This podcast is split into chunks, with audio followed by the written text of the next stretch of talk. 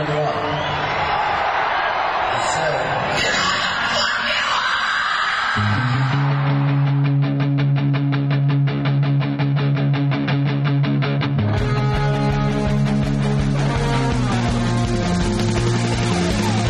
This is Appetite for Distortion.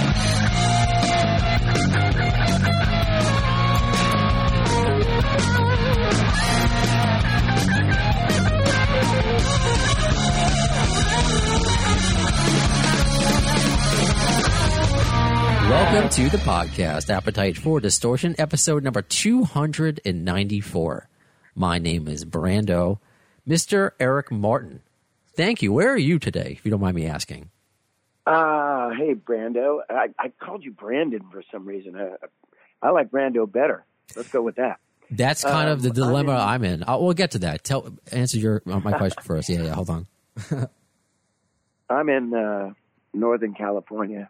Okay. Uh, I live in uh, uh, Marin County, actually. And, uh, you know, just dodging fires out here, that's all. But I, I, I do love it out here.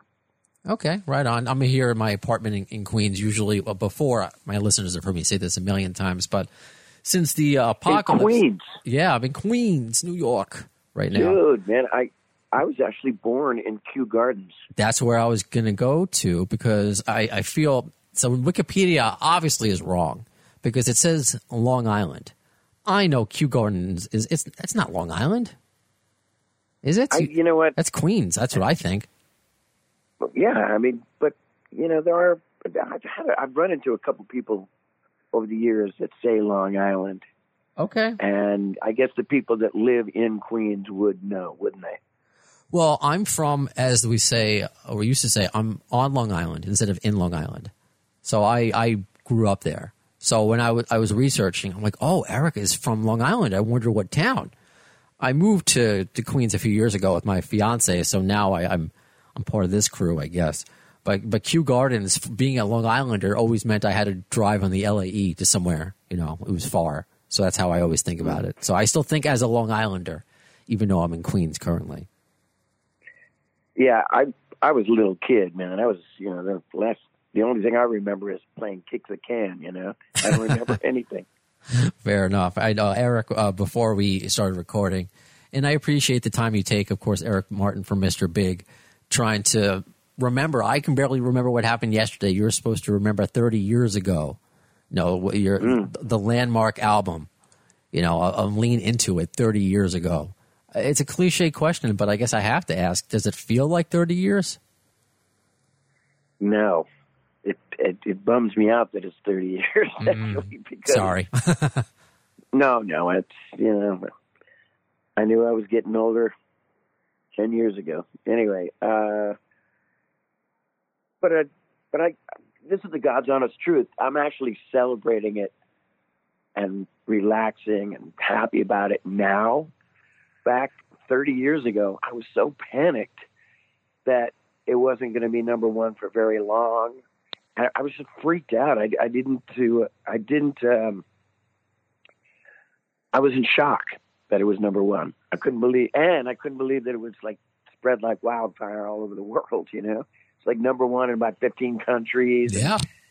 and or or you know top top 10 that kind of thing. But I was freaked out. Now I'm actually 30 years later, you know, popping champagne. I think as you should be. You should be extremely proud. And my, my listeners were excited to hear from you, so I'll get to some questions from them uh, later on. But not to make you feel older. I mean, I feel old, and you're going to laugh at me. Oh, I, I don't care. You're gonna I laugh. really- I mean, I, I've done a lot of great things musically. I, all my dreams came true. You know, uh, I had. Uh, I have two. Uh, I have twin sixteen-year-old boys, Hmm.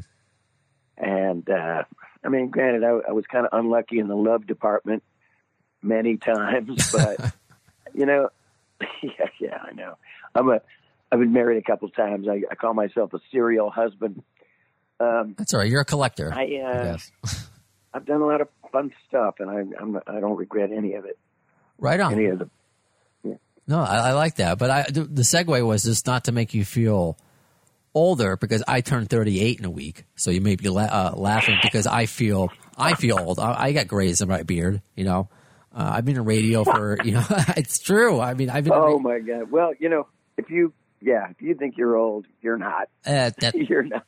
That's what they tell me. But I think back because this seems like a long ago to me. Because 1991, yeah, obviously I was young. So, but I mean, Mr. Big, being a rock fan, always was in my consciousness. But I wasn't a huge bar goer in college. I went to Hofstra. If you're fr- from, you know, Kew Gardens, you know Hofstra then, right? Hofstra University. Yeah, yeah, absolutely. So that's that's where I went. I wasn't a big bar goer, especially since a lot of them would play rap music and dance music during the week. As you know, Well, that that's your that was your generation, yeah. Sorry about know, that. playing rap music and everything like that. But and which is nothing wrong with it, but Good rap is Uh, fine. I like '90s not a lot rap. of rock and roll, I guess. Nah, I mean, there was whatever. It's, it's some. It was better in 1991. We'll, we'll say that. But I would always Oh, go to Happy Hour because Happy Hour would play 80s stuff, and I loved it. That way, they would play "Sweet Child of Mine." They would play "To Be with You." They would, you know, of course, they would do some, uh, you know, uh, Corey Hart and, and things like that. But the, sa- exactly. the, the, the hey, same. I love Corey Hart. Uh, so who I wear doesn't? my sunglasses at night. I, I love it. So, but the the point being that that same crowd, that same college crowd that would listen to rap all week and dance music all week, when "To Be with You" came on, all these drunken Long Island uh, kids and, and girls and fraternities and sororities would sing along to it like it was just the most beautiful song they've ever heard. And I still remember that to this day. It seems like a long time ago to me. I graduated college a while ago, but that song having an impact to every generation. So it's like it almost becomes new to people, even though it's 30 years old.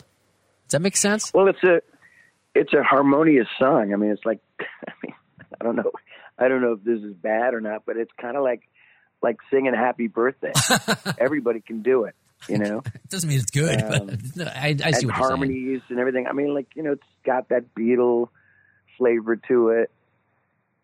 And even if you're out of tune, you still sound good doing it on the chorus. You know, it's like by, it's like almost where you hear like sports games and people are singing stuff. You know, all "Auld Lang Syne," "Happy Birthday" to be with you. I, I guess you know that's how I look at it. Was that the thought process going into that song at first? Because obviously, like a no, lot of no, I, okay, I was really, I loved the Beatles when I was growing up, and and I also loved my sister's girlfriends.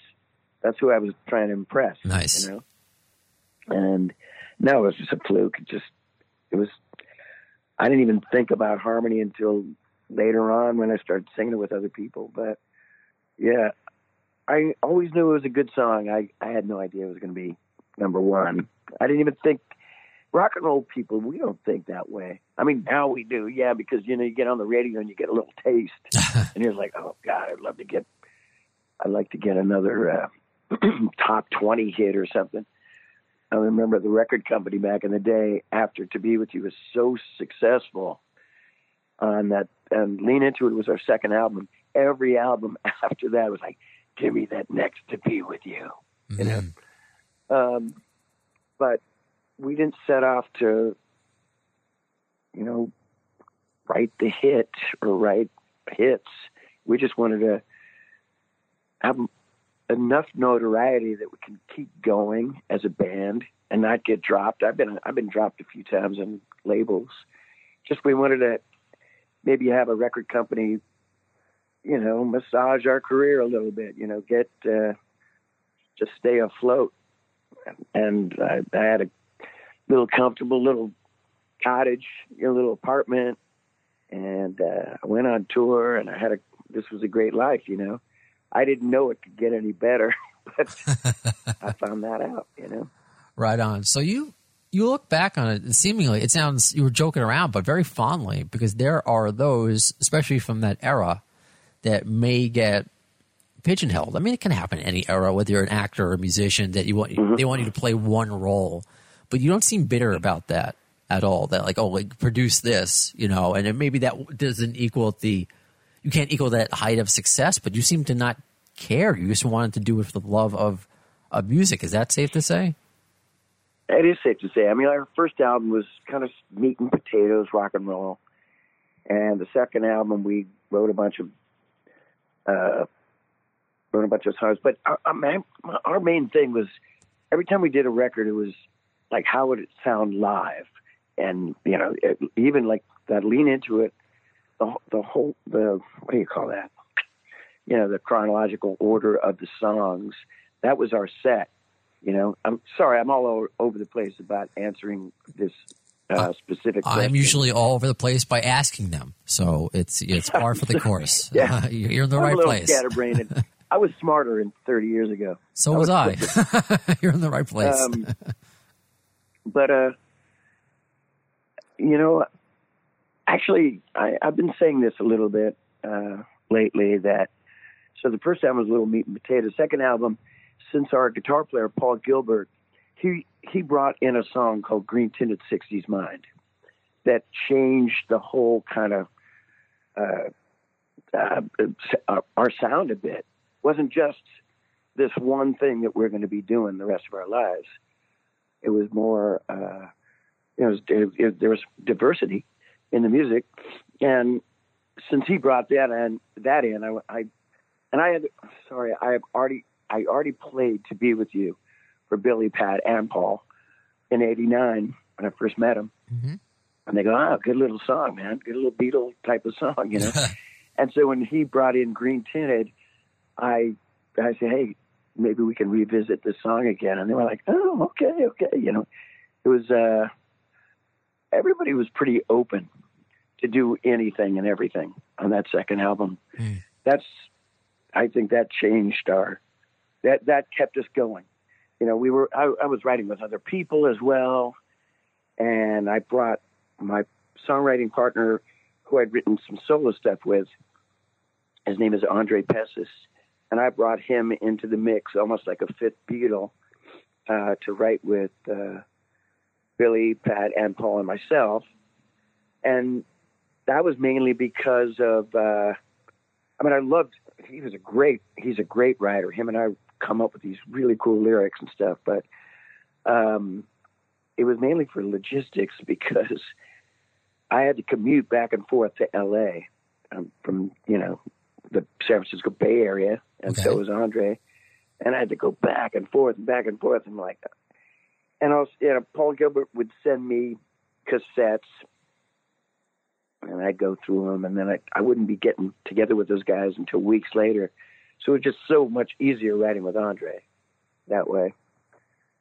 Oh, God, you want to ask your question again? Because I'm just space. I'm like, I'm a spaceman today. No, all good. I mean, you've been. I appreciate your time, and again, uh, it's, you're in the right place. Uh, I, want to get all these kind of stories and free associate. That's kind of what this because it's not so much. Yeah, it's an interview technically, but it's a conversation. So wherever it goes, you're here. You're here Oh, with me, I- so it's all good. Uh, yeah, I never look at I never look at it as an interview. That's why. So I, I get when I do interviews and there's the cameras on me and the, the little red lights on. I freak out. I completely. I'm like nervous, nervous.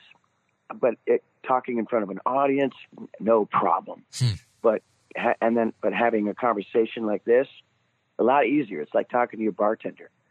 Yeah, that, that's essentially the, the, the what I like. What I like about you know radio, and that's kind of the uh, the atmosphere that I want to create. I want people, those who listen, to sound like they're in the we're in the, all in the room together. That's that's the that's the feel of it. So that's why I want to include uh, all the listener questions who are excited to hear from you.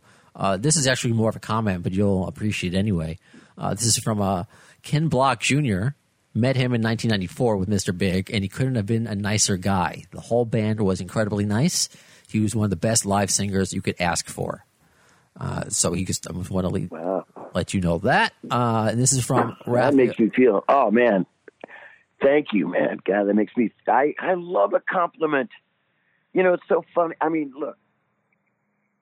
Sometimes when, you know, I, sometimes I'm really huge fans, or fans that follow you around, you know, forever, and they've seen you a million times, and they'll come to the gig and they just want to know uh, when's the next gig yeah. where are you going next? You know, and like, God, sometimes I just wish that, you know, it was like, oh, you were great tonight. That doesn't happen all the time. It really doesn't. I know it. Oh, God. It goes a long way. I mean, not to be showing my boo boos here, but it, it, it's true though. I mean, little compliments go a long way, especially now in the uh, social media age where it's so anything new comes out. It's like a bunch of Beavis and Buttheads. I like Be- Beavis and Butthead, but as a cartoon. But when everyone's like, "Oh, this sucks, this sucks, this sucks," is terrible. No, it's you want the positives. That's why I don't wanted to make sure. Um, you know, I read some of these to you, and he's from North Carolina. oh no, no, no! If you got negative, I can ha- handle it too. It's okay. Oh, no. I've heard it. No negative at all. So this is actually, and it's from all over. So as Ken was from North Carolina, uh, this is from uh, Rafael Torres from uh, Rio de, uh, de Janeiro. So I have listeners all over actually. He said, I always thought Mr. Big was a very underrated band. They were awesome and deserved more recognition worldwide. I wonder if he feels the same. So he, that's his question because people call Mr. Big, it's like the, what, the Japan effect, like I'm big in Japan. So is that something you've, you feel you should, you, Mr. Big should have been bigger worldwide? I, Actually, I kind of beg to differ a little bit Okay. because we, I mean, we we were never Bon Jovi big, but we we played all around. I mean, we were selling out, con, you know, fifty thousand people vibe in Jakarta and like Surabaya. We've been to India a bunch of times. Uh, we've been pretty much everywhere in the world, you know, um, and we we were we did great. We did great business. Um, maybe he felt kind of like maybe how my mother felt uh, uh, after after '91, after the "To Be With You" kind of thing. Um, we had an album called Bump Ahead, and I think Wild World was on there. We did a Cat Stevens cover, and uh, and then after that,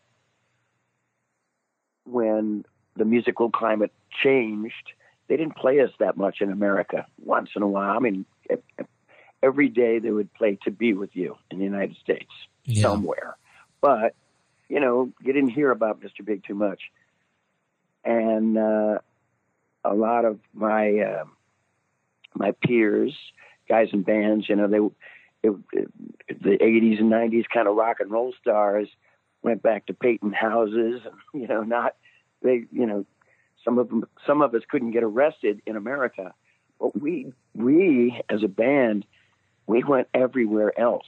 We had the luxury. We had the, we had, we were lucky to go out and play all, you know, Europe, South America, Mexico, uh, Latin American, uh, Latin American countries. Uh, what else they said? Man, uh, UK, Ireland, everywhere. And we come home, and my mother would go, "How come they don't play you on the radio here?" you know, it was uh, so funny.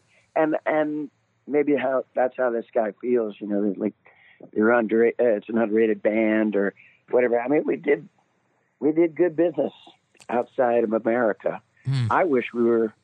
I, I wish it kept going in America. You know, I like but everywhere else. But you're not big good. until you impress your mom.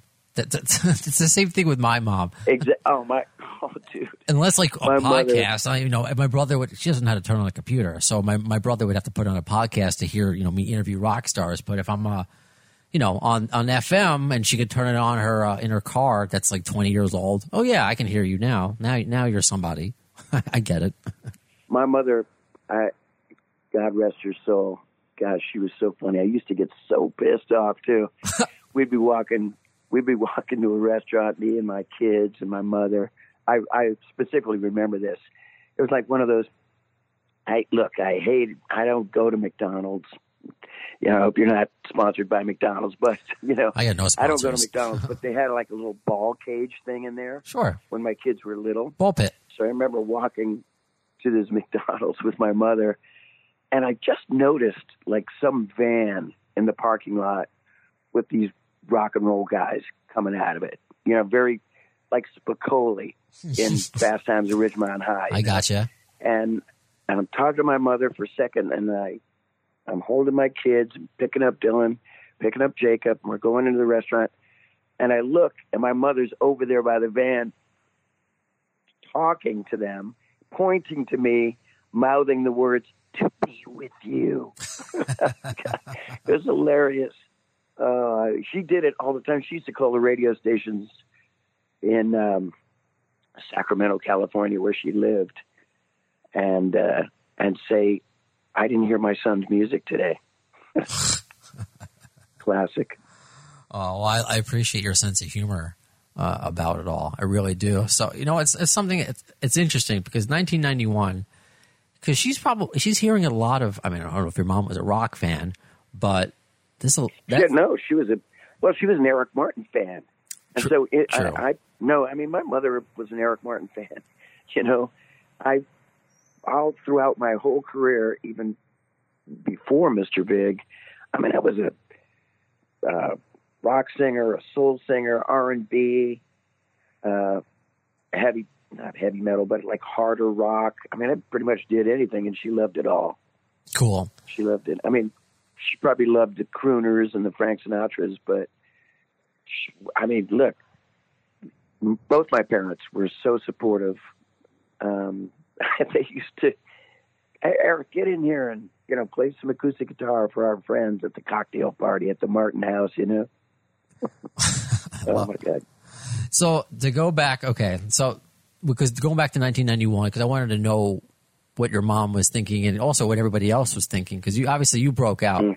and Mr. Big broke out, but I think there was a meme recently that went around that showed it was all these cassettes piled on top of each other of all these albums that came out in 1991, and it was only like a small amount actually. People were like, oh, you you forgot this one, you forgot that one. So what was that like when you're seeing Nevermind come out? 10 come out, you know, uh, Use Your Illusion come out, Achtung Bay. I mean, so many. Go back to 90, you, I'm sure you know. Go back to 1991. One of the best years in music ever. I mean, is that an overstatement, an understatement? How do you feel about that? I it was it was a grand great time to be to be playing music. I mean, it was something for everybody. Um, I mean, I couldn't believe, you know, like when I was talking about how the musical climate changed, I couldn't believe that we had a number one single in 1991, 92. I, I, I always, is it 91? I can't remember. Anyway, I, I can't believe we had a number one single and, and Nirvana and Pearl Jam were basically, they were the new kids on the block, metaphorically speaking. Sure. And that, that's know? exactly what I And a- mean. A, lot of bands. I'm sorry. Uh, not sorry, not to interrupt, but that's exactly what I mean. Uh, what you're what you're talking about. So go ahead.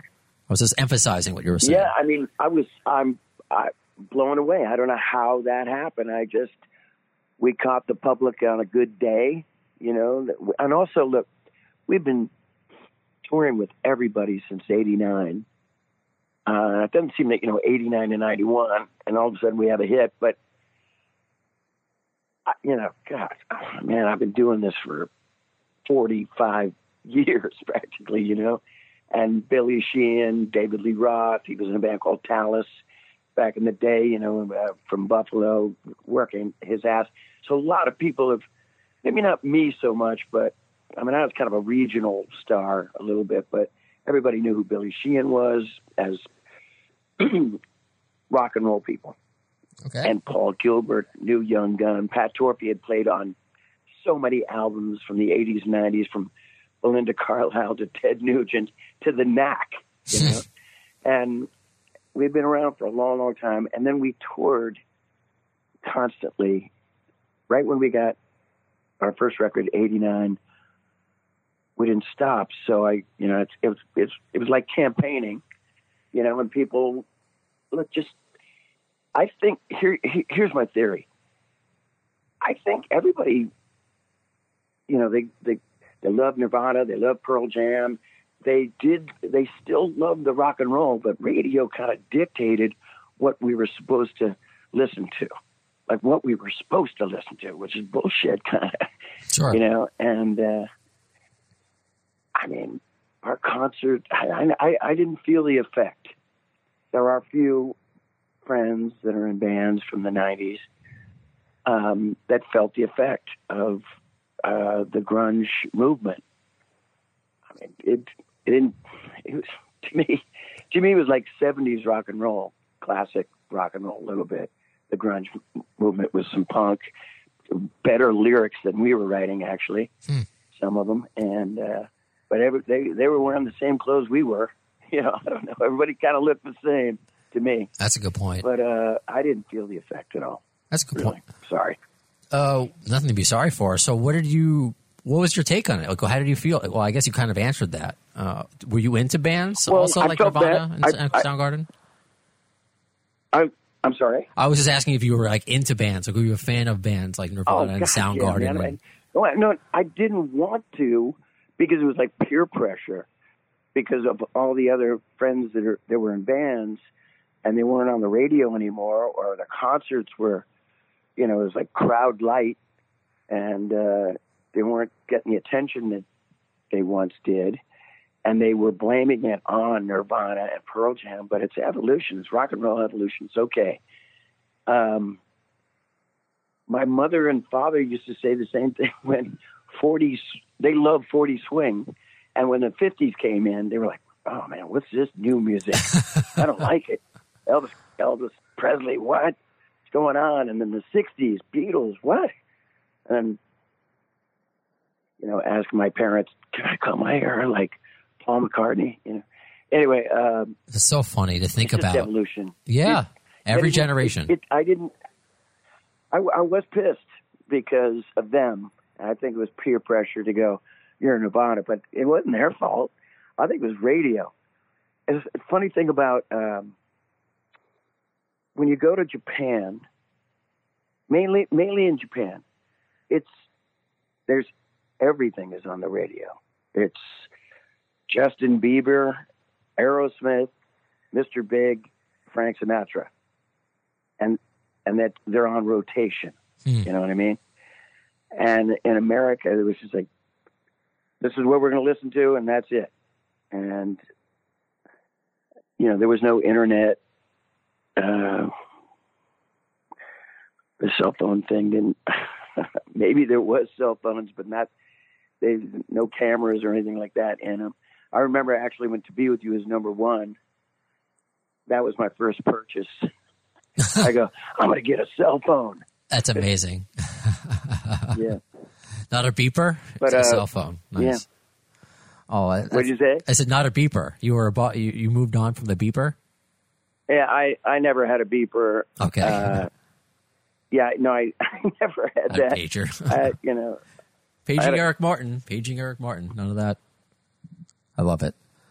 Um, yeah, it, yeah, yeah. It was cell phone. I mean, I was going to buy one of those, uh, you know, those ones like you get at the construction yard. They look like uh, they look like a size 14 shoe with a gigantic antenna. That's yeah. I was like, oh, I can't wait to get one of those. anyway, Uh, so if you were, I'm assuming by the name of the podcast, and, and I mentioned earlier, 1991, Use Your Illusion also came out. Uh, Appetite for Distortion, Guns N' Roses themed. destruction. Yeah, there you go. Well, no, Distortion is the name of this podcast, and a, play off the word Oh, I thought you well, you were talking about Guns N' Roses. Sorry, man. No, no, no. So, Appetite for Distortion is the name of the podcast that you're on right now, currently. Okay. Yeah, so that's Yep. obviously a Yep. play off of Destruction, and so Distortion's just a funny way. Yeah, I know you get it. so I always try to find the six degrees of GNR Bacon between what I call GNR Bacon. I'm sure you've heard of uh, Six Degrees of Kevin Bacon, Six Degrees of Separation. Yeah, this ain't my first picnic, son. Yeah, right, let's I know. Yeah, I have. Yeah, I know. right. Uh, so, I, I whatever. So obviously, learning about you and, and learning about you know the 30th anniversary of uh, Lean Into Me about you know promoting what you need to promote. Let's find out what six degrees there is connections you have to Guns N' Roses. So one I wanted to ask for, and I did not know, and I'm very happy to find out that you were involved.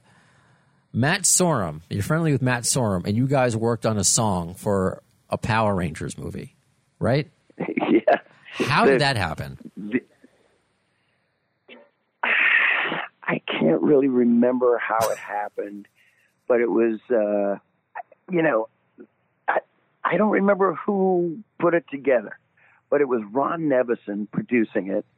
Ron Nevison did all the Heart records, uh, physical graffiti for, uh, you know, uh, Led Zeppelin, all the Babys records. If you were like John Waite fan, Babys, oh man, so good. and uh, it was Kim Bullard was the keyboard player, session guy that's played on tons of uh, artist records. This guy Tim Pierce, who played with Rick Springfield, and he plays with a bunch. He actually played on a couple uh, solo albums of mine. Uh, John Pierce, no relation, was a bass player for Huey Lewis and the News, and Matt Sorum, just and me, you know. And they go, "Yeah, we're going to do Go Go Power Rangers," you know, the theme thing. And I'm like, "At first, I thought it was cheesy as hell, right? And it was going, I'm doing, I'm going to do it for the kids. Uh, I think it was, a, I might have been a Japanese connection Okay. with Bandai, right? And and I love Japan, so anything they ask of me, I'm doing it. I did it for the kids and cash. and, yeah, but it, but my kids, my own children, they were born later, and uh, it was always a toss up to play something when you're driving in the car. They go, Dad, can we hear Daddy's song? And I'm thinking it's to be with you, and they're no, it's Power Rangers. Love it. Um, yeah. Um, but oh, the there was a little funny thing that happened actually, and I just remembered it this the other day. So Matt Sorum, great guy, super great person, great human, and a phenomenal drummer. Anyway, we we cut it a couple times. They played it. Uh, they played it. I was in a different room singing uh, the vocals, and then we spliced it together because it was I think it was analog at the time, and we're we're listening to it, and uh, Ron Nevison's cutting the tape, and he's making it all perfect, and he goes, "Hey, you guys are done." And I remember Matt going, "We're never going to be able to do this live." it was just kind of funny because no way in hell we were going to do this song live, but it was funny. I would love to hear that live. I'm not going to lie. The the Power Rangers theme song I think kicks ass. I mean, not- other than your, aside from Oh, your version, I'm into it. I it's one of those Oh, theme songs that's on my ass, playlist. But, dude, it kicks ass. But I've never like I've I've sung, I've done soundtracks before, and I've sung on people's records, and they got some squirrely lyrics that I've sung before where I, uh, I'm just conveying a message or whatever. But I have never sung the words, "the ability to morph and to even up the score." I love right? it. and I and it was, it. I'm, I go, I can't wait to do this. Oh, my voice was so high, it was perfect. I, I, mean, we were all kind of giggling when we were doing it, but it turned out great. It really State did. the art kind of sound too. And for those who don't know, the Power Rangers Orchestra, uh, which was on uh, the Mighty, Mighty Morphin Power Rangers the movie. I, I'm of the age of I, I did watch this show growing up, and and yeah, there's a lot of nostalgia about it. But I I had no idea. I'm like Eric Martin and Matt Sorum did this. I mean, it just blows. me. So does that like the, the Japanese connection? Is that the, why you do so many uh, films and cartoon roles? I guess um, video games. Is that Yeah, I mean, I've done a couple of, uh, I've done some animation for Japan and, and all that, but, um, you know, I got to start putting on my credits. It says, you know, Eric Martin, and then it'll say, you know, Eric Martin Band, Mr. Big. I, I, I'm a part of a rock opera in Germany, so Avantasia. So I'm going to have to put Power Rangers Orchestra on that thing too. Oh, oh my God, you should. You should be so proud I'm of going that. to wave my free flag. Yeah, I know we're celebrating the 30th year of Lean Into It.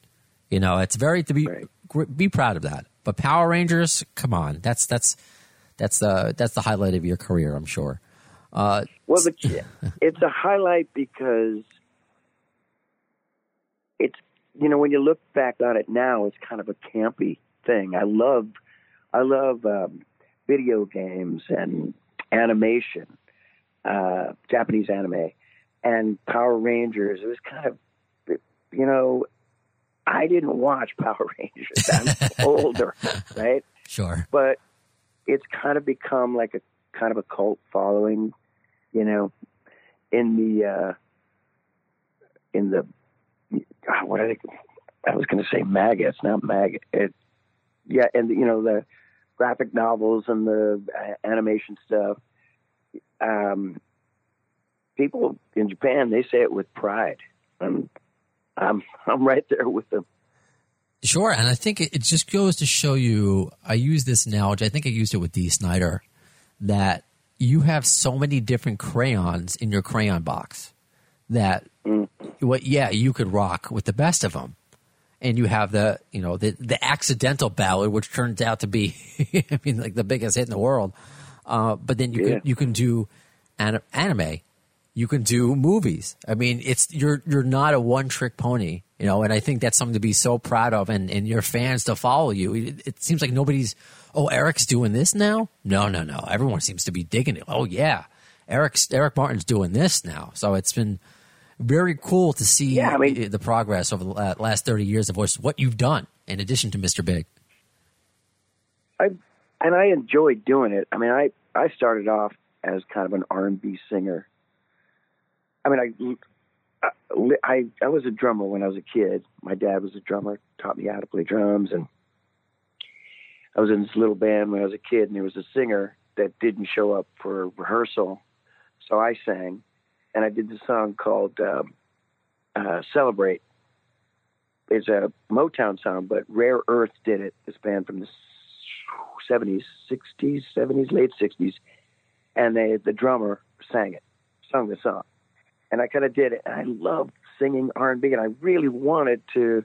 My dream actually was to get in some sort of a funky and soul kind of band when I was younger for the longest time. And then all these other and and then I found that I could sing Beatles music kind of and I could sing rock and roll and, and even metal. Oh my god. I I'm embarrassed to even say it. I well, if the three guys that were in the band they're they're going to hear this name, they're going to they haven't heard it in years, but I was in a band in high school.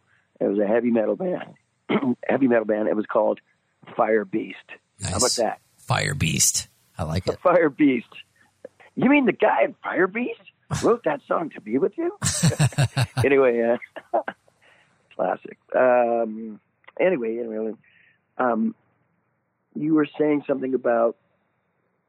Just remember this. You were saying something about being pigeonholed and to be with you. And I don't know if I answered that question correctly, but which 20 minutes ago. um, when people, when, you know, we had a, a, a strong following, like a, a lot of guys, a lot of dudes. Uh, sometimes they'd bring their sister, you know, to look at me. I don't know, or, or go, he's cute and he's got a good voice, but mainly was dudes. And they all paid attention to Paul and Billy and their pedals and their fast fingers on the fretboard. And um, when To Be With You and these other songs started creeping up, Just Take My Heart was a hit too, as well. It was like top 10. Mhm. And um, uh, a lot of girls uh, came to the shows, but, you know, like all the, when we had a hit. And they were kind of going, huh? I could see it in their faces. And when we're playing songs like, uh, if you're a fan of Mr. Big, you'd remember Addicted to That Rush or Billy Sheehan. He wrote Shy Boy for with uh, when he was in David Lee Roth. So we played Shy Boy, speedy kind of metal tune. And they were like, I could see it on their face, all shocked because they were thinking, oh, this is the same band. You know, we're waiting for To Be With You. But, and over the years, maybe it's because of the, that part of the 90s, they listened to everything and they loved everything you know, and I, I don't think we did get pigeonholed into like with a, you know, ballad band because we definitely had a uh, a strong following of um, harder rockers. Anyway, Cool. Yeah. you can you can if that makes sense, you can edit that in. You slip that thing in later. No, it, it all makes sense. Absolutely, it makes sense, and I appreciate your your perspective on it because there are those and the bands that have come to mind. You know, Warrant, the uh, the late great uh, Jani Lane. You know how uh, he it just kind of was like a bane on his existence with Cherry Pie. It seemed, you know, even though it was a rocker, Yeah. uh, he just didn't want to be known for that. Um, or uh, Extreme comes to mind. Well, because I- you know when you start writing you know, I, I, I like Warrant. Um, I actually opened a Warrant a couple weeks ago in uh, Indiana. I do acoustic shows as well. Cool. With me and this guy, PJ Farley from Trixter, New Jersey's Trixter, from the '90s, and um, and a guy named Ben Hands, who uh, plays percussion with Kip Winger. So we we opened to to Warrant the other the other day, and they have tons of great songs. But yeah, when you hear that Cherry Pie, and I know people love Cherry Pie, but it's a little sexist kind of vibe. I know. got, but in the '90s, I don't know. I, I don't. It's hard to explain that. I'm not. I know what you maybe mean. he, maybe he felt it was a little too sexist. I don't know. I think just now, whether you like it or not, we look at a lot of things through different lenses. Through the, you know, I hate to bring it up now in a, in a fun conversation, but like the Me Too stuff. Uh, I think as people look back, and yeah, it was the decadent '80s and the '90s, and you know, it's a fun cherry. But I don't look at it as like that, like pervy. No, I, I, I, this was just my. I'm assuming that that's maybe what Jani thought. oh, he- I, I think it it was, was a great a- song. and had a great hook. People loved it, and like you said, looking through different lenses, that's that's really good. Um, Oh, th- yeah. This was like an old um, VH1 when they used to. Oh, and they are bringing it back to behind the music, but I it was. I'm obviously paraphrasing, but Jani was like, you know, hey, that- that's I had song. more sex in the '90s. Uh, but but Jani was like, uh, I'm, I'm doing cherry pie eating contests. Everything's cherry pie. That's all the label wants to hear is another one. Wow. So it's like it's like one of those situations. And you said you uh, said it earlier how the label is like with future albums. Where's the next? You know, uh, be with you. And you're like, well, Yeah. it's so that's that's what I was curious about. You know, um, how some people think, and obviously you have a whole career, but there are those people that just like, hey, it's that one thing, which it, it isn't, and obviously you've, you've No, still playing shows, which is, you know, a testament to that. Uh, I, I do have to ask, and then you can say pass or whatever if you want. 'cause speaking of shows, look, I mean, the Rolling Stones have already announced that they're going to go forward without Charlie Watts. Uh, ZZ Top going forward. I mean, it's it's difficult. Uh, you know, I would never tell anybody how to grieve or how to go forward. I mean, Zeppelin never got back together. Um, how do you feel about anything in the future with Mr. Big, um, with the loss of, of Pat? You know, with the loss I of Pat. Pat. Uh, Yeah. No, I, I don't want to pass on this. I, I definitely want to talk about it. Okay. Um, I'm just being respectful. when- because- yeah. Oh no, I, I, I feel you. Um, at the time, I was so scattered, and I didn't. I was grieving, and I I still wanted to play, and uh, I I didn't know what I was doing when Pat when Pat. So he had the Parkinson's, and he had other things going on, uh, illnesses, but he continued to play with us we brought him out on the road. He, I'm, I'm so glad that we did that because he was he was feeling so bummed out, and he was like, "I'm just going to sit at home." No, no, no, you're going out with us. We got um, we we Billy met this guy Matt Starr, who plays drums for Ace Frehley, and they really liked him. So Matt came out on the road and did the heavy lifting drums. My voice is cracking. I sound like a 14 year old. I won't keep you on too much longer, so you can. Uh, Um, No, no, if you no, take a okay. drink, I- I- you know, wet the no, I whistle. was Sorry. I did that last night. nice. Uh, no, no, I, I just, I just got home from the road. I got a little bit of a sore throat, and I, hey, it's the way it is. That, that that's the Eric Martin voice nowadays. Right on. Uh, days, but anyway, where am I in this conversation? Uh, Uh, so you, when, uh, yeah, you had Starr. You Yeah. know, So Matt Starr. yeah. played the drums, and Pat, uh, we had a cocktail kit on the side of the drums, and he played percussion and and did uh, all the background vocals. I mean, him and I were, we were the, you know, I sang. He was my second in uh, harmony, and then Billy sang the high part, and, and Paul sang like a like a lower tenor part. But we needed him out there. We and you know it was it was good for it was good for us too, our our spirit. You know, we we definitely wanted our, our brother out there on the road with us. So we did uh, a couple of years of that, and Pat would play maybe six songs on drums, and then it, his his body was deteriorating, and it or that, I don't know that's the right word, but he was getting sicker. But he still stayed out there and he still worked hard. And we, he went down to like playing a couple songs, like Just Take My Heart, and there was another one from an album called Stories We Could Tell. It was called Fragile. Anyway, he played, which is apropos. Mm. Anyway, so he played those songs, and then he passed. And we had a, uh, we were contracted to play a tour with Extreme in Australia. And I want to say, I don't know how long it was. It had to be about five, four to five months after he passed. So we played uh, in Australia, and then we also played in Europe in, in festivals. Incredibly surreal to look back and not see your brother back there. Mm. And you know how the people say, you know, you get, it's hard to grieve. Grieving is tough. Yeah. It's so sad, and it's hard to move forward. But um, but you got to keep working. But in a way that masks the problem. You know, we were working and we were doing. You know, we talked about Pat all the time, and we were working really hard. And then we came home, and then it was like a bolt of lightning. It hit me, and I remember getting all these, doing these interviews about Pat, and I was, I had this thing in my mind. I'm not even gonna, I don't even want to go on about this, but I, I didn't know what I wanted to do. Did I want to move forward? I, in one interview, I said, I'm done. I'm not doing this without Pat. And in another interview, I said, I would like to do a record, uh, like a, like a last hurrah, and maybe have drummers that Pat liked, you know, or and maybe to do like a A tribute. a, a tribute to what's the other word, like a homage to to to, to Pat. Okay. That's You a know, cool and idea. Then, and then another interview, I'm done. You know, I was so scattered. right. So here it is. After that Europe thing, I, I don't think we did a, another gig. I want to say that was 2018. And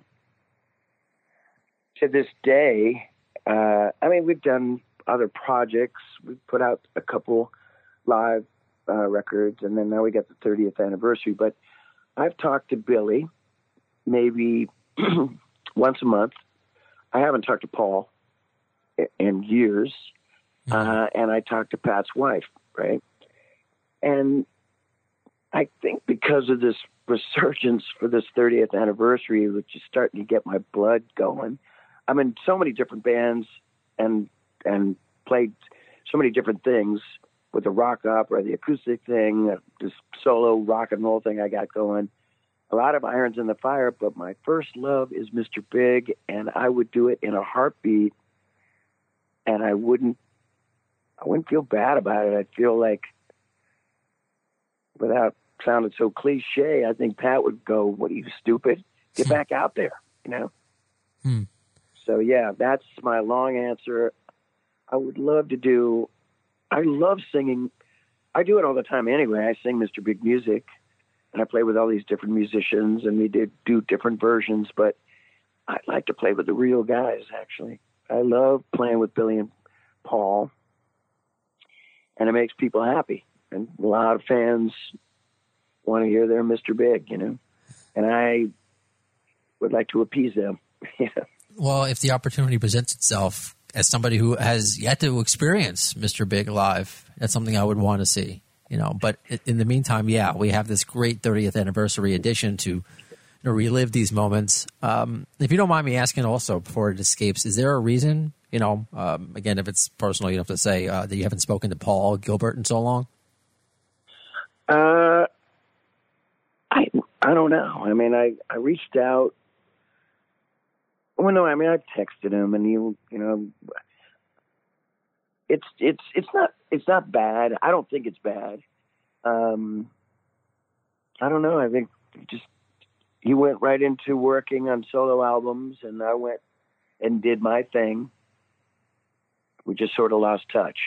It's not because of anything. Okay, It's just life, yeah, it's life. yeah, it's life, life gets in the way, you know. Okay, Um, yeah, there's happy birthdays and there's Merry Christmases and Happy Easter and uh, That's all you need. You know, his he did this.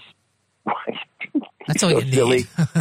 that's You all. know, he did the silly, you know, like a silly title of his new album, um, "Werewolves of Portland." How about that, right? and I thought, okay, what am I gonna, what's going on here? And he had a video. It was really, really neat, colorful panels, videos on YouTube, and his and him and his sons in it, and I felt so good. I felt great.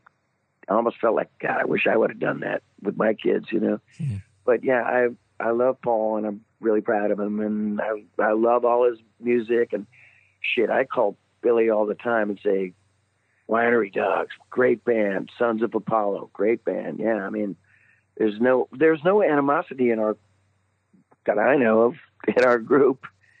We're, but you know, we'll all always have this thing because you know Pat Torpey, he was kind of the anchor of our band, and it's almost like you know, are your parents still around? My mom is. My dad is not. Yeah. So my mother, when she passed away, well, we always went to my mother's house. My brother and sisters and nieces and nephews. We always congregated at my mother's house for um, New Year's Eve and Fourth of July. Fourth of July was a big one, and I don't get to see my brothers and sisters that much, and I, I'm on the road and they're doing their thing. So when my mother passed away, we stopped seeing each other.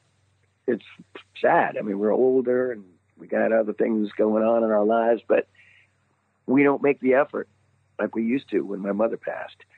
So when Pat passed, our mission was to bring Pat on the road with us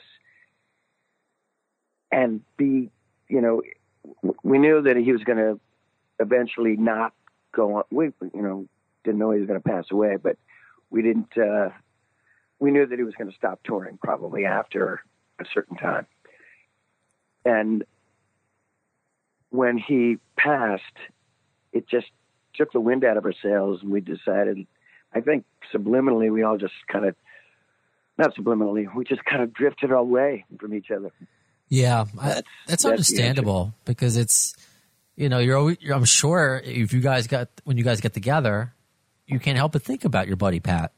I mean, it's there, No, even if it's never. not brought up. So, I mean, I get it. That's part of the grieving process, and you know, um, Yeah, no, no. Look, yeah, I I talked to his wife, Karen, um, all the time. Sweet lady, and we always talk. We we you know every couple months we just jaw about Pat and uh and she always asks, she goes, Hey, you know, are you gonna do anything with Mr. Big? And it's weird for me to hear her say that. But I go, I don't know, you know. Uh, look, um I've said this before too, and this I I don't I, I don't know if I say it correctly, but I'm a cheerleader for Mr. Big, right? And Billy and Paul, they're the team. They don't come to practice, so I'm cheering for nobody. I, you know, that doesn't make sense. But I, like, I am the guy when everybody, oh yeah, always asks me, "Are you going to get Mr. Big back together?" I'm like, I don't have that authority. You know, I mm-hmm. just have. I hope so, or uh, I definitely will carry the torch. right on, But uh, right yeah, on. That's, yeah, No, that's cool, and I think that that is so special what you did, what you all did for for Pat that last tour. Uh, you you said it earlier. I mean, you figure out a way to make it happen, and you did, and um, that says a lot about you guys as as a, as a band. So uh, that that's, Oh, that's oh, great man. to hear. well, I'm glad that you you know feel that way. Uh, I remember we were at Budokan Arena, and where we always did this thing where we switched instruments. Where Paul would, I I love playing drums, but Paul always got the drums. I played bass, and Billy played guitar, and Pat was the lead singer on a couple couple uh, tours. And our last tour, we were playing. Uh, oh yeah, and, and Matt Starr played guitar as well. And so, what, what did we do? We did "Joy to the World," Three Dog Night. We did uh, "Living After Midnight." Reese, Living After Midnight? okay, No, no. What was the song? Not "Living After Midnight." Is that the Judas Priest song. That's living after Living midnight. After Midnight, yeah. and uh, and I remember um, Pat. He's wearing a leather jacket and sunglasses. He's trying to do his best, Rob Halford, and he's running up and down the stage. And I'm like, I mean, I was I was just fooling around, but I go, "Are you sick? I thought you were sick." and he goes, "Man, this is my outlet, man." He's running. I mean, didn't look like he had Parkinson's, you know Mm. he used to come up on the stage. Oh, it was so weird when he did this, but it was just kind of to break the ice. He'd come up to the front of the, the lip of the stage and you go, hello, everybody. Hey, there's a whole lot of shaking going on. It was, right? Good for him. Good for him. It's visible, right? And Yeah. we'd all, when he first did it, like he did it 80 times, you know, on tour, but when he first did it, me and Billy and Paul were kind of like, yeah. what do we? Yeah, what do we do Yeah. here? I, uh, as somebody, because I know you you can't tell now, but uh, I have a physical disability. I wear leg braces, have a cane. I mean, it, I don't. I shake a little bit. Most people just think like Right. I, don't, I don't know. It's nothing crazy. Like my hands, I. You know, that's why my my photos always suck. I always have to like try not to get a, you know, shake too much. But you got to. Yeah. Sometimes I make jokes about it. Like uh, when I had to start using a cane, I would just tell Yeah. people I fell from heaven, and then they they Oh, well, that's, they would. I know. I like that. But they would look at me like, wait, what? Because since I'm a rocker, a tattoo, they probably just thought I was being like a douche with a cane, just like I, that was part of my shtick. that would happen No, too. no, I, you know, so that's why I had to come up with You gotta have- yeah. yeah, Uh, I like That. thank you. You can use it. I'm, I'm glad Pat did that because there was times when, I mean, even when he told me, we we were doing that stories we could tell album, and then I want to say that's, I mean, it's way after, that was a few years ago, and uh, I'm sitting on the couch, I'm showing him, I, I wrote, you know, Billy and uh, Paul were on the road doing clinics and stuff. So it was a guy named Pat Regan, who's our producer, and me and Pat Torpey, and we're at Pat's house. He had a recording studio in there, and he's just sitting on the couch. We had, he had like a drum machine that he was playing because we was just. I had a acoustic guitar, and I'm showing him all these songs that I had sort of rewritten. I, I found like a bunch of old stuff that, you know, some throw not throwaways, but you know, some stuff that didn't make it. Paul Gilbert used to call them sniglets. They're like tons of little sniglets of songs, and hmm. and I kind of cut and pasted them all together and made a really cool record that all of us wrote together. Some of us like forgot. I, I remember even showing it to Billy and Paul. Hey, remember that song? I go, no, I don't remember that. Well, you wrote it, and I wrote it, and it's called "I Forget to Breathe" or whatever. And um, I was sitting there, and Pat goes, "I got something to tell you," and he had tears in his eyes, and he goes, I, I have Parkinson's. And we already knew something was going on. We, we thought some sort of neurological thing was happening. Because when we got back together in 2009 and we were doing this album called What If, you know, he, he would drop a stick or he skipped a beat, and that never happened. And he goes, I don't know what's wrong with my foot. It can't stay, you know, it's shaking once in a while, and then it goes away. And we didn't know what it was, and we just we put it to bed, and he he did a tour, and it was great. But here we are sitting on the couch, telling me he's got Parkinson's, and I'm freaked out. I don't know what to do, and he's kind of tearing up, and I'm and I just this sounds so disingenuous, but I, I this is the only thing I could think of. I I pulled a Cher from Moon the mo- movie Moonstruck, and she says to to her her her boyfriend at the in the movie, and I said the same thing to Pat. I go, eh, snap out of it. Let's go. Let's get back to work. Right? he might have needed that. And he was like, okay, let's go. Let's do it. right on. Was, And it was almost the same thing where he says, when he's on the lip of Budokan stage and saying there's a whole lot of shaking going on, kind of breaks the ice, you know? yeah. But anyway, yeah.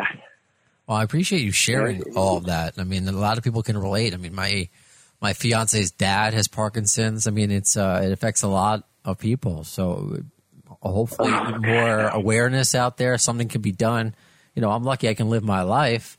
You know, I have a, I have demyelinating peripheral neuropathy. It's very sexy. It's kind of like the. Uh, it's well, I have no I have no pain. Uh, it's kind of like just like the uh, the nerve version of MS, if you want to call it that.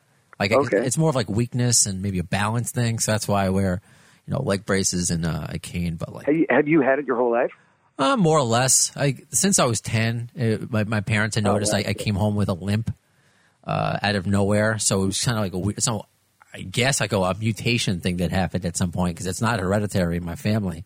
So I mean, these are things I, you know, it means something to me and other fans because obviously I'm not the only handicapped Mr. Big fan out there. But to hear that, Yeah. you know, to to hear people going through struggles, you know what I. Somebody with MS, I haven't spoken about it yet, and has to relate to the podcast, and maybe this will help uh, segue into getting you out of here so you can rest your, your voice. But when I went to go to Guns N' Roses, No, no, man. no, no, it's okay. When I I went- love talking to you. I appreciate it. Thank you. Uh, when I went to go see Guns N' Roses recently, I saw them twice. I saw them in uh, the time I'm talking about now is in New Jersey. So I get handicap seats now. I mean, back in the day, you know, maybe I would f- try to be up against the stage and hold on for dear life. But now, you know, I don't want to. I'm an old 38 year old. You know, I don't want to deal with it. So I just get the handicap seats. And I see somebody. I'm there with my my fiance roll up in a wheelchair, obviously, and it's somebody I recognized. I hadn't seen in years. I wasn't sure. I had to look up it on Facebook, but somebody I knew from elementary school, and she was not handicapped then. You know that she had came down with MS, and it, but she's there, rocking out the Guns N' Roses. I think she went to Dropkick Murphys with her husband uh, the other day. So there are plenty of you know, handicapped musicians out there, fans. So like whenever there's an opportunity to talk about, I know this it's different than uh, Parkinson's uh, right now, but it's all in the same ballpark of of the struggles that we have to deal with, and uh, it, it's very cool to hear Pat was supported by you guys at the end because there might be Oh, people like you know, hey, sorry, you know, you can't you can't cut it. Uh, I'm sorry, it's but that didn't happen, obviously. So um, it's it's just it's what is a, obviously a sad story. Um, there are some silver linings to hear things like that, which kind of put a smile, at least on my face. Um, so to get you out of here, to kind of move away from, I guess, some of the sad stuff, because I, I like talking to you too. We could be here for hours. But since it is a GNR podcast and you're friendly with Matt Sorum, I'm just curious if you have any Guns N' Roses stories. Like, have you seen them in concert? Uh, do you know any of the guys other than Matt Sorum? Anything GNR related uh, that you could possibly share? I played with Duff McKagan a couple times at festivals. Um, I think it was I think Mr. Big were on tour and we were ah, God, I want to say this is a place called I'm probably getting it wrong. I've been to Europe so many times and I can't believe I'm going to get this right. Leipzig, Germany. Leipzig, something like that. And there's a big festival out by the airport. Thousands of people, uh, easily, easily a hundred, maybe, you know. And uh, Jeff McKagan was opening in the beginning. I went in and talked to him too, and I, I, I know all these guys that actually worked for Guns N' Roses back in the day. This guy Tom Mayhew Yeah. and uh, and his brother, and um, just a bunch of people that have worked in that uh, organization. So anyway, here I, I went backstage and I kind of hung out with Duff after his show, and he gave me a T-shirt. He was it was Duff McKagan's I, I think loaded, Yeah. and I go I'm going to wear this on stage, and he goes You don't have to do that. And I go No, I'm going to wear it, mainly because all my shit was dirty. Anyway, not not just mainly. I I loved uh, I love Guns N' Roses, a great band, and there I've seen them play a, live a few times. I actually saw him with Metallica, and uh, it was neck and neck, man, because Metallica actually was pretty good. It's the first time I ever seen him. But um, uh, I wore a Duff McKagan shirt on, on a bunch of Mr. Big festivals after that. It looked cool. I, that's, But, um, that's a good six degrees. I like that. Yeah, I didn't. Uh, and I played with um, God. I'm gonna say Dizzy. It's not Dizzy Reed. What's the other guy? Well, I can't remember. His, he, he, the guitar player. oh, Izzy Stradlin you're talking about? No, no. Oh, Not- Slash, a- uh, you Richard got a Fortus. Dizzy, you got an Izzy, and it's the other guy. What's The, the Richard Fortus, that's the other guitar player. no? It's- Slack. That's too. It's back Gilby. Oh, Gilby guitar. I gotta I forget Gilby. Okay, Gilby Clarke. Yep, yep. So yeah, so I I I've done some gigs with Gilby as like I think I I opened to him or he opened to me. I can't remember, but but uh, yeah, just my connection is Duff and Matt and uh, Gilby. Uh, I I know uh, uh, Bumblefoot. You know we we we have a lot of the same friends. Um, yeah, I would like you know. Uh, I don't. I never met Axl. I would like to at one day, and I have run into Slash. I've been. I was introduced to Slash once. So nice people. It's so funny to hear. Uh, and I'm curious if anyone else is, who listens to the podcast picks up on it. Those who, when I ask this question, like, I've never met Axl, but I would like to. it's kind of situation, but I would love to know your opinion, I guess, of Axl as a vocalist. You know, uh, what, what do you think about I- him? I look at him more as a performer, you know, but and I didn't really care for some of it. Uh, I mean, I love Guns N' Roses. Trust me, I love it. It's kind of almost a thing where God, I don't. I, uh, I know you have like Motley Crue fans going out. that Eric Martin, he sucks. I didn't care for Vince Neil either, but certain songs made uh, I I was uh, Doctor Feelgood kicked ass cool song. His voice sounds great. November Rain floored me. And then I became an instant, like, then I trained my ear to go there because I'm more, like I said, you know, I like the soul rockers like Paul Rodgers and um, with melody and soul, you know. And I didn't get Axl in the beginning. And then I, when I heard him do November Rain or Live and Let Die, actually, that's when I kind of went, oh man, this guy's got something. You Okay. know, That's to be perfectly honest. which is what I want, and I like that perspective too. You know, and that's wh- what I said about you early on, and I think what Axl wanted to show after Appetite of all these different crayons in his box that he can do in November Rain. You know, when he's not Yeah. just, um, you know, it's so easy. Uh, one last thing, just because it's something I I, I, I forgot to ask earlier uh, while I got you here. Is there any more to the story about? I, forget how it's. I'm, I'm paraphrasing. I think something that you said. Uh, chickening out of a Van Halen uh, audition. Oh man, I'm not going there. That's the big. That's the biggest thorn in my side, man. Uh, oh, okay. I know what you're going to say. Okay, so I was invited to uh, audition for Van Halen. Okay, talked to him on the phone two or three times. Flew down to L.A. or up to L.A. Knew people that worked for the Van Halen organization. Um, knew Michael Anthony actually, but yeah, the first just to be asked to come on down and hey, you know, uh, like he he said, quote. Uh, so I, I did a record with uh, Danny Kortchmar and Greg Ladanyi, who both produced "Building the Perfect Beast," and uh, and all the musicians that played on that record played on my record. We were in the same studio together. So Danny Kortchmar was in New York, and he ran into Eddie, and he said, "This kid's really good," and he we just did a record, and blah blah blah blah. So here's a quote. He calls me up, and he goes, "Hey, I'm Edward Van Halen, and uh, Danny Kortchmar told me about you. I listened to your record, and man, you're a great singer, but I hate your record." because "I hate your record," and I uh, I recorded the conversation with one of those little suction cup little dealios, you know, because nobody was going to believe me. Eddie Van Halen's calling my house, right? and it was a really cheesy recorder, and I still had the cassette, and I listened to it, and it's like, "Hey, this is Ed Van Halen," you know, and I'm going, "Yeah, yeah," and he goes, "You know, my voice is so, I was so nervous," and he, he goes, uh, he even said, uh, "Are you all right?" you know, and he goes, uh, yeah, I love your voice, man. You got a great singing voice. Um, but I, I, I, I hate your record. You shouldn't be doing that kind of stuff. And I'm on the recording going, yeah, you're right. You're right, man. it does suck.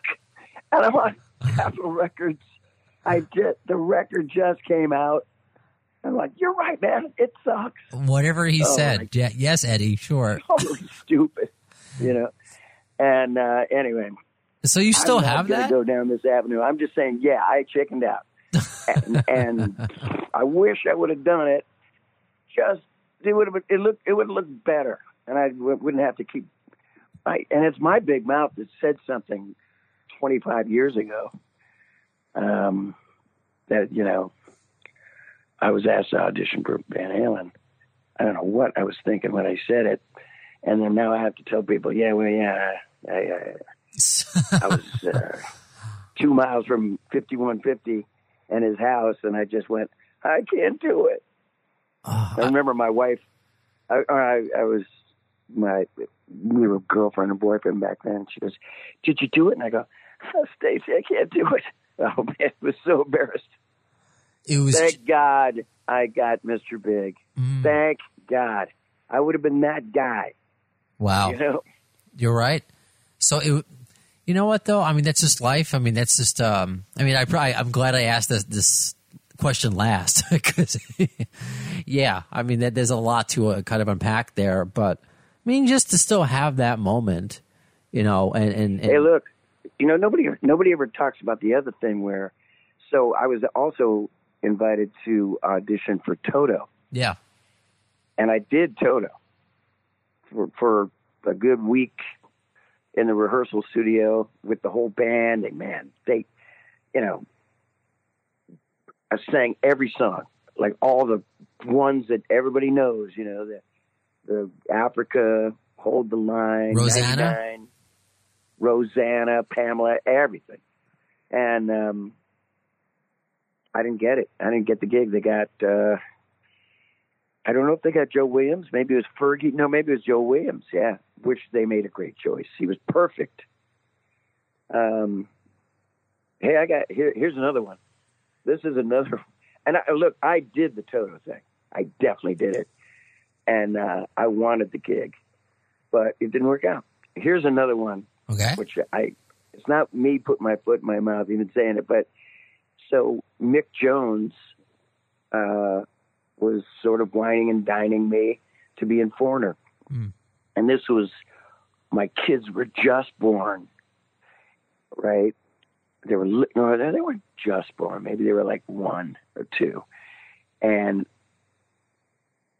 it was in Mr. Big. Uh, we we split up um, you know, we had Richie Kotzen for a minute for two albums, Get Over It and Actual Size. And I want to say that was 2004 or five when they called Foreigner. Anyway, Mr. Big had, had, we had taken this long ass hiatus for about five, six years and didn't get back together until 2009. But in the interim, I had nothing going on.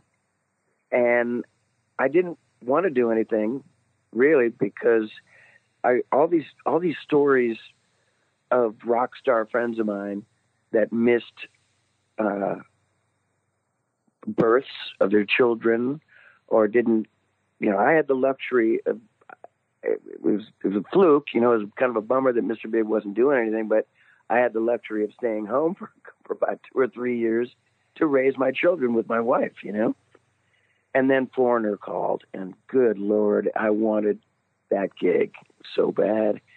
And Mick Jones sent me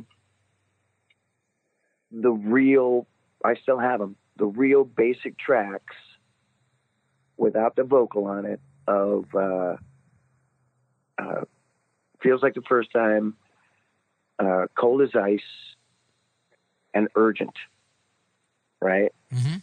And I, I, I went in the recording studio or I think we had a recording studio at the time, my wife and I, and just a little 12 track or whatever it was. And I sung those songs and I sent them back and, and he, he wanted me to do it. and I just it wasn't chickening out. I just like I waited out and I went, I really want this gig, but I'm going to disappear from my son's life. And I opted. I said, no, I'm not going to do it.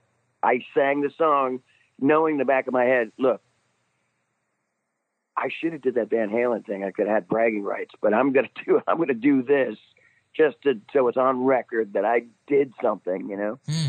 And I did it, and then I didn't chicken out. I just went, ah, forget it, man. I I can't.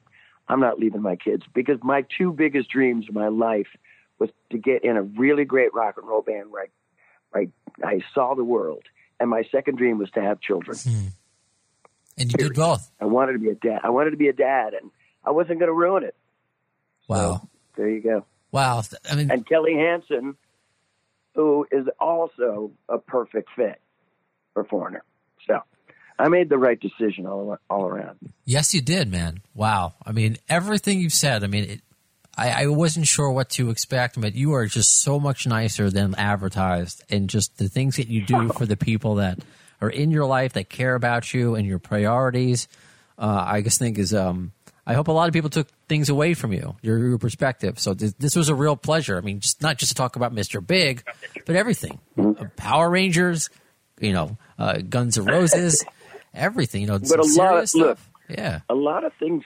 Thank you, thank you for all these kind words you're saying. I love. I, you know me, man. And so now that that's the second compliment. Thank you. I'll take it. Um, but it all, you know, I know we didn't discuss lean into it that much, but I, I said earlier how I've done a lot of great things, and I don't regret any of it. Maybe the Van Halen thing, just a tiny, teeny weeny bit, but not really because I wouldn't. I would, you know, just getting a little sidebar for Van Halen. It wouldn't. It wouldn't have been Van Halen with me. It just wouldn't. I'm a great singer, and I hey, look, I got confidence. I just didn't have it then, but I I I I, I wouldn't have been a good fit. David Lee Roth, you know, Sammy Hagar, they're they're the kings, you know. Gary Cherone did a better, a great job. I I, I just didn't think uh, I didn't have I didn't think I'd be perfect. I was perfect. I thought, I, hey, when Billy Sheehan gave me that call in 1988, that was a perfect fit. Yeah, it was. So you know, what, let's uh, let's end. Let's wrap up here then, since we we, we were going, we, we, we were leaning into other uh, topics and conversations too much more than I guess lean into it. What can people get from the uh, 30th anniversary edition? Which you can, you know, there are digital versions, there are hard copies. Like, what extras can people get from uh, the lean into Well, it 30th anniversary edition? Well, look, I'm not a technical person. There's all kinds of remastering stuff on it and surround mixes and I'm I'm looking at this page that they give you, you know, to tell talk about it, right? and uh, it's so technical that you're talking to a guy who basically I I still have to have my ex-wife set up my stereo. Okay, I don't know what I'm, I don't know what I'm doing. I just know that a lot of collectors are just loving it. I have friends of mine in record store. Um, you know, when they they call me, oh, record store day's coming and Black Friday and all this stuff, and they go, oh, you got to come in because the new Zeppelin or whatever it is, you know. And I go, yeah, Mr. Big got all this stuff coming out. I'm like, okay, you know, and it does have a, there's a lot of stuff. Plus, look, I'm excited because I I do collect records, and it's red vinyl on the Lean Into It album, and also as a singles, a seven single box set, and it's got like blue, green, yellow, purple, you know, vinyl, and everything's been remastered, and uh, I got the singles uh, box set just recently. I'm still waiting for my lean into a 30th anniversary. I want to hear it again because you know, this is God's honest truth. I haven't heard lean into it in its entirety. Uh, I mean, I play the music all the time, but I haven't heard it in its in its entirety in years and years and years. And I would love to hear it with like some fresh ears, like everybody else. You know. Yeah, that would be interesting. Yeah, in addition to, I'm not even though I'm, I'm I work on technical things. I'm not. I, I guess I fake it. Uh, yeah, a lot of remastered versions, and there are some bonus tracks. Uh, Stop messing around, Yeah, Wild Wild Women. So there's a lot of like hard to find, you know, bonus Oh, tracks and remastered well, Wild stuff. Wild Women. Let me just say that Wild Wild Women I hadn't heard in years. Me and my uh, partner Andre wrote it.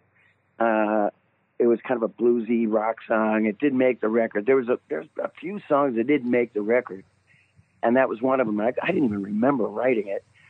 And then the other one, which I loved, I pushed for it so hard. It was called "Stop Messing Around," and that did make the record for one little thing, Pat Torpey said it sounded like Aerosmith. And I'm like, so? right? and I go, dude, it sounds like Aerosmith. Yeah. I, I was influenced by Aerosmith. And I, and he goes, yeah, but it's a lot like Aerosmith. Like, still, I was going, I, I remember I could see myself in fantasy recording studios in Berkeley going, so? we need it, you know? And uh, he goes, nah, let's pick this one. What about To Be With You? I don't know if that was the case, but, you know, it's the luck of the draw, luck of the Irish, who knows? But taking songs out of the hat, it just, it, it all worked out. But now we get to hear these two songs. And I did hear Stop Messing Around. Uh, they um, emailed me some audio files of Stop Messing Around. I was like, oh man, this is a, this, this song kicks ass. And then, you know, in the back of my head, I wish it was on the album. Well, it's on the album now. Hey, the Stones just did it. They just released a song that was supposed to be on was it Some Girls, maybe? But like a song that didn't make the album, but it was still a great song. So it is really special to, for fans to hear these things that have been on the cutting room Oh, floor. absolutely. Yeah. Absolutely. Like even I don't know I I only heard a teeny piece of that song Doom and Gloom. Rolling I love the Rolling Stones, but I uh, it was on the airplane coming back from Atlanta and I, that country honk album and Doom and Gloom and there's something else on there too. But yeah, I like these little bonus tracks. So the ones that didn't make it, there's a lot of tunes. A lot of sniglets and a lot of tunes that Mr. Big wrote that didn't make it. Hey, coming from a, a Guns N' Roses fan where we are begging, begging for new music that we know exists. Uh, we don't get it. Maybe we will in the future. But meanwhile, we get Mr. Big, which is, I'm not going to complain. Oh, I can't forget this. So this whole time we were doing this interview, one of my three cats is next to me, sleeping, and his name is Mr. Big. Get that. Get shut the front door. He was technically, well, first we call him Piggy, but his real name, if cats have a real name, is Mr. Big. He was named after the Sex in the City, Mr. Big, but I, I, I, I don't know. Why did you? I, why'd I Why ruin did it? you have to say that, Brando? Why'd you have to say that last part, man? I think I just offended He was him. named after Chris Noth. That's funny. you know, see, you know. I think I just offended Mr. Big. He just got up after sitting here for an hour next to me. Love it. Uh, Eric, this was more than a pleasure. Thanks for going overtime. I know we were scheduled for a shorter time, but it was just I felt like I I, I have known you. You know, you were super friendly. You made this made my job easier. So just uh, thank you for your time, and I'm looking forward to everything you have in the future. Assuming the apocalypse, you know, agrees with what you, you can and can't do. Oh God, trust me. At the mercy of that plague, man. Yeah. Um, but uh, yeah, I I'll let you know. I mean, I just I'm basically I'm out on the road. I'm I just booked a South American tour for next year, um, so I'm doing. Uh, you know, I'm living. I'm living the life that I wanted, so I'm happy about it. Awesome. That makes me happy. And next time you're you're in your old stomping grounds of, of Queens or Long Island, I'll be sure to see you and uh, you know we'll we'll fist bump since shaking hands aren't allowed anymore. We'll, we'll, we'll fist bump. exactly. Well, Eric, thank you so much. I, I, hey, in a sidebar, I know we're still recording this, but yeah. boy, you really had me at I fell from heaven. That's a really, that's a great thing to say. I make, um, yeah, It that took makes, a while. Makes you feel good anyway. Thank you. I mean, it took a while. It's funny. I um, because I was self conscious for a while. I mean, when you have things that like with Pat, you know, you, I mean, you live half your life. I mean, I maybe I had ten years of living my life, uh, a, a quote unquote normal, but things start to happen. You don't know how to break the ice when people like you think people are staring at you or things like that. So, you know, it it took some. uh There were some bad ones. I used to say um, to a girl, to girls, I I was crippled by your beauty. They didn't like that. That's stupid. Yeah. Uh, and, and I'm sorry to say, like you probably thought that was uh, pretty cool, Snidely Whiplash, but I don't know.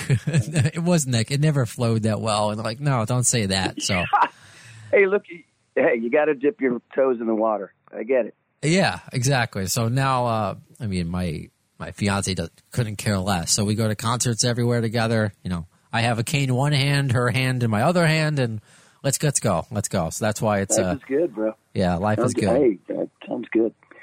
All right, I'm gonna go and uh, make some. Oh, I'm going out with my sons tonight to a Okay, Chinese restaurant. I haven't seen them in a week. boys' night out. All right. Well, I hope you get Yep. good fortune in your cookie. And uh, Eric, th- again, this was a pleasure. Thank you so much. Thank you. Good talking to you. Well, we're gonna do this again. I'm, I'm, I'm, I'm I see the future. All right. Awesome. Usually, I'm the one that says I want to do this again. You beat me uh, to it. Yeah, so I- thank you, Eric. Thank God you didn't say. Usually, I'm the one that says I'm the one who wants to be with you. All right. you, you know what's funny, and my listeners will laugh. My last episode, uh, where I was teasing that you were coming on, I said Mm. I, I really want to be with Eric Martin then, but I'm like I'm not going to say that to him on the episode, so I'm going to get it out now. So I really did get it out in, in the episode before this, so it's really funny. Yeah, because how many hack Well, DJs? How many hack DJs say that to you? Well, everyone. Oh, are you kidding? Oh my! All right, I mean, every fan mail back in the day, it was that way. Well, that's was hilarious. All right. Well, look, look, hey, look. I, I know you got so much stuff to to um, edit or whatever you do, but I got to tell you this really quick. So when when Lean Into It came out, there was about four singles that came out first, and then To Be With You. And it went, we didn't put they didn't put it out. They just started playing it. It was he was playing like this guy John. I, I remember the guy. His name was John Terry from Lincoln, Nebraska. He did a smash or trash thing. Hmm. Him and a, a, a few other DJs and program directors around the country did it, and it spread like wildfire. Anyway, the good old days when we were radio. working that Lean Into It album, nobody really knew who I I was. You know, it was this is MTV was just starting to play the To Be With You thing, and most people knew Billy and Paul, but they knew me after the gigs. They go, "Uh, uh, you're the singer, dude. Could you go get Billy?" All the time, like Nice. for, forever. And even it, not in San Francisco. I was like, they go, Eric, you know, but no, everywhere else, you're the singer, dude. And um, when uh, "To Be with You" was number one, it would it put my face on the map. Everybody, oh my god, like it was just I I felt it. You know, I, I was in London with uh, Mr. Bigman in the airport, and his family from India are. Uh, you know, they got all their luggage and they got a baby carriage and a whole bit. And then late, and the mother just screams and runs over and she got Pat Torpey was so pissed off. She knocked she knocked Pat over and he fell over a suitcase and she's like hugging me and crying. Right? and I'm like, God, Jesus, wow, this is like, like people know me. And so um, I was playing this gig in the United States, and this the same kind of thing. Uh, I'm, I'm backstage outside in the parking lot talking to the fans, and they go, "Hey, you're," and I'm thinking in the back, I go, "That's right, Eric Martin." They go, "You're the to be with you guy." anyway, I just thought I'd tell that funny story. It is funny, and I and I do like it. And I'm not going to edit anything out. The only if if I may if I seem like I'm in a rush, it's because, and I've said this on the, the podcast as well. Uh, the podcast is just kind of a um a passion project that ties into my actual radio job. So one of the things I actually do is I work on Keith Sweat's radio show. You know Keith Sweat, the R and B singer. So I have Yes. I work on his radio show, The Sweat Hotel, so I have to go connect with Keith Sweat and have him record some liners for stations. That's what I got to do. What- What's what's he like? He's uh he's in. I met him literally once because he's usually just talking to him like I'm talking to you now, and he's nice. I mean, he's you know quick. He sings. He uh he's like, all right, let's go, let's, let's go, let's record, and uh we record, and that's it. You know, it's we it's never like crazy. it's never a conversation like this. I'll tell you that much. But Wow, I thought it would be.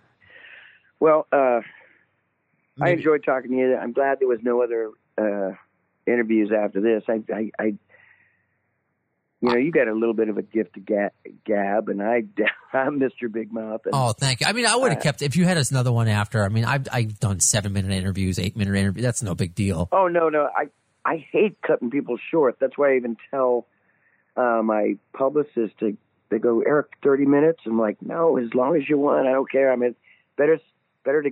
I mean, I'll let you know. Like I go, hey, look, uh, you know, uh, I got to catch a train, or uh, you know, or I gotta go uh, clean the refrigerator. You know, I gotta go. I have to. Uh, I get it, but uh, have- in my head, yeah. honestly, I had a half an hour in my head, but there, and it's feedback from listeners because it's podcasting is as we talk about radio, podcasting is obviously different. So you, it's like, what's the right length if there is a right length, and people could stop and start as much as they want. And I also look at how the conversation is going.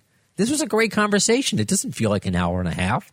So it's this is great. So this was a, a pleasure, and uh, I, I won't even get to say. Uh, I hope we get to do this again because you said that. So I, I look forward to see what's what's coming out. Uh, if you'll do another Power Rangers movie or or, or what's going to happen, we'll see. you you love the. Power I Power know, I know. I You did. love it. I love it. Eric, thank you so much, and you have yourself a great day and uh, a great dinner with your sons. Thanks, brother. Are All right, and, I'll uh, see you, Brando. Thanks. So that does it for this episode of Appetite for Distortion. Thanks again for hanging out. However, you consume the podcast, whether it's on iHeartRadio, Apple Podcast, Spotify, or you watch on our YouTube channel, just thanks for spending some time with this Guns N' Roses themed podcast. I know there's a lot of ways to entertain yourself nowadays, and the fact that you you choose this to be part of your day, uh, it's awesome. It's what keeps me motivated, it keeps me going. Also, what keeps me going is the fact that I am scheduled to interview Jerry Cantrell for the next episode. You never know what can happen, but as far as confirmed goes, it's confirmed. Maybe not Axl Rose loving Taco Bell, as he famously tweeted, level of confirmed, but what is? But that should be that should be the next episode. And please keep submitting, uh, volunteering to do reviews on this podcast. That's been a great, you know, kind of a surprise. Honestly, I, I think it, I started it just um, what this this past month, August, as this is the first episode of September. So just like last month, really. So I want to say, and he's responding right now on Instagram. So this is in real time because you can, however you want to, you know, reach out. It's been on Facebook. People have hit me up. People hit me up on on email at the AFD show at gmail.com, Twitter. So this is Steve Fisher. Maybe you'll be surprised that I'm reading out our Instagram conversation. So find Appetite for Distortion on Instagram. So Steve Fisher writes, Hey Brando, volunteering myself if you're looking for any reviewers for the September 23rd show in Columbus, Ohio. Let me know. I've been a listener since day one. Love the podcast. And you know what, Steve? First time I'm uh, reading your name. I said this before. It, it means so much. Not every listener I know is going to be active on social media and comment on all the, you know, the the stupid polls that I have, or what song you like better, or absurd, or my world, or any of those silly posts that I make. So it's real nice to see these unfamiliar names and and kind of meet you. Oh, getting texted by my uh, my my girlfriend who is now she's gone for a week. She's seeing Dave Matthews for three days at the uh, at the gorge. so she is to Dave Matthews as what we are to Guns N' Roses. So Steve, you're going to do a review. No Dave Matthews reviews on the show. So uh, thank you, Steve. And uh, he just wrote back. Woohoo! Thanks. Looking forward to it. Because I said, yeah, let's do it. So be like Steve. If there's a uh, a show coming up as Guns N' Roses continues to tour, knocking on wood, as all these other shows are you know, uh, other concerts are either completely going off the rails or postponing dates. The GNR, aside from a couple Wolfgang dates, it's going. Knocking on wood. So just uh, volunteer, and perhaps you will be on a future episode of Appetite for Distortion. So that does it. When will you see the next episode? In the words of Axl Rose concerning Chinese democracy, you'll see it. I don't know if soon is a word.